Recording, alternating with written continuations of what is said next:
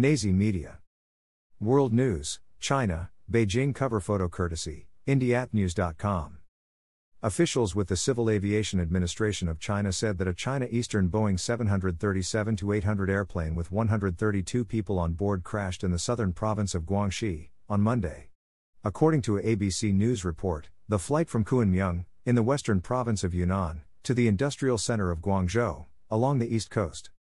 Photo courtesy, CBS News. The report said the flight had been steadily traveling at 30,000 feet, when it suddenly entered a deep dive. The KIC said radar picked this up at 6:20 local time. The data suggested that the plan crashed within a minute and a half of whatever went wrong. There has been no immediate word given to the number of dead or injured in the crash. This story is breaking as of 6:38 a.m. Eastern Standard Time on March 21, 2022. More details may be made available at a later time. Nazi Media. NBA free agency slash sports. BY, Louis Leach 3 Twitter at Clack underscore B932. Cover photo courtesy, CBS Sports. James Harden is officially a member of the Philadelphia 76ers. Harden was part of a trade that helped the 76ers move their unhappy, and now former, starting PG, Ben Simmons. The Harden trade also included former Denver Nugget PF Paul Millsap.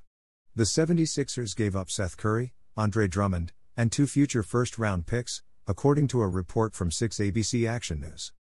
Photo by Tim Nwachukwu slash Getty Images. I like that the 76ers were able to move Ben Simmons, while someone was still interested. Even more, Harden can take the 76ers from contender to favorite in the Eastern Conference just by being on the court. Argue with someone who hasn't won five, count them one, two, three, four, five, basketball titles. It was for coaching 13 and under, but still.